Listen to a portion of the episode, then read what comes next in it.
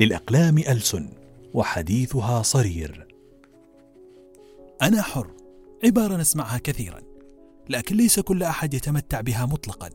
فكلما زادت رفاهيتك ومكانتك كلما زادت حريتك وزادت معها خياراتك. فالطفل الصغير حريته محدودة وبالتالي خياراته أيضا محدودة بالنطاق المحدد من الوالدين. فكلما كبر زادت حريته. وبالتالي يصبح أكثر إدراكا للخيارات التي أمامه وسيحتاج معها إلى اتخاذ قرارات. ربما تكون في أمور تافهة كاختيار نوع الملابس أو الأكلات وربما خيارات جادة ومصيرية مثل التخصص الدراسي أو العلاج من مرض ما.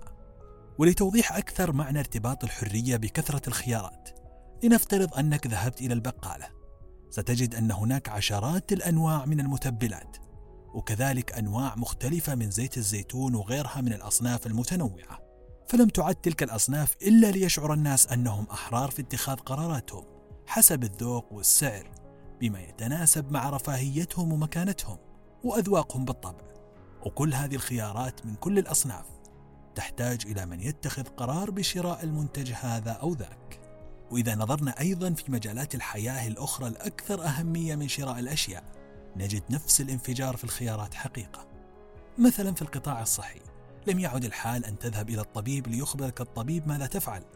أصبح الطبيب يقول لك يمكننا أن نقوم بالخطة العلاجية ألف أو الخطة العلاجية باء ثم يعرض عليك المنافع والمضار لكل خطة. ثم يسألك الطبيب فيقول ماذا تريد أن تفعل؟ فتقول أنت لو كنت مكاني يا دكتور ماذا ستفعل؟ فيقول الدكتور لست مكانك. أبلغني بقرارك نهاية اليوم. وربما يشير عليك أو يلمح لك باتخاذ قرار معين لكن في النهاية لن يتخذ أحد القرار إلا أنت وهذا ما نسميه استقلالية المريض.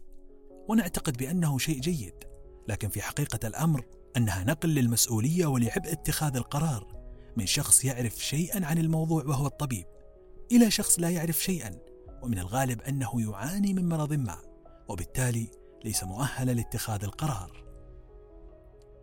إذا أينما نوجه نظرنا في الأشياء الصغيرة أو الكبيرة في الأمور المادية أو العملية الحياة مسألة اختيار وهذا شيء جيد وكلنا يريده لكن يجب أن نضع في الحسبان التأثيرات السلبية لكثرة الاختيارات والحرية فيها.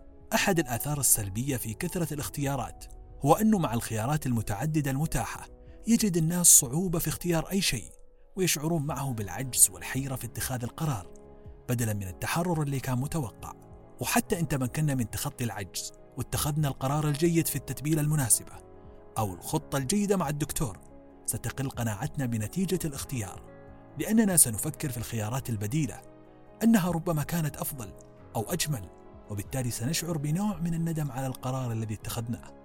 وهذا الندم يقلل من رضاك عن قرارك حتى وإن كان قرارا جيدا وبالتالي نستنتج أنه كلما أتيحت اختيارات أكثر كلما يصبح الندم أسرع لتخيب الظن في الاختيار الذي اخترناه.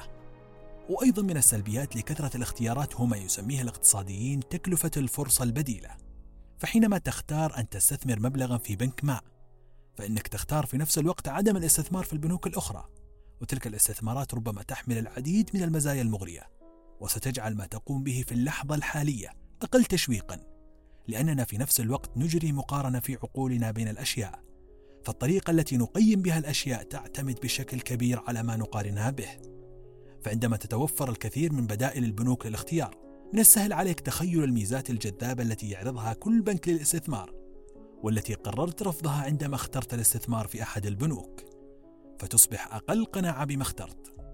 ومن الآثار السلبية لكثرة الاختيارات والبدائل أنها لا تساعد إلا على رفع سقف التوقعات لدينا. فلا يمكن أن يفاجئك شيء.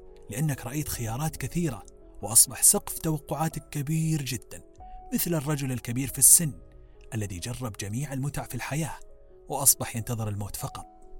فأقصى ما يمكنك أن تحصل عليه هو أن تكون الأشياء جيدة كما تتوقعها أن تكون. ليس هناك شك بأن وجود الخيارات أفضل من عدمها لكن يجب أن تكون الخيارات التي نريد أن نختار منها محدودة. فغياب المحدودية في الخيارات هو طريق للتعاسة.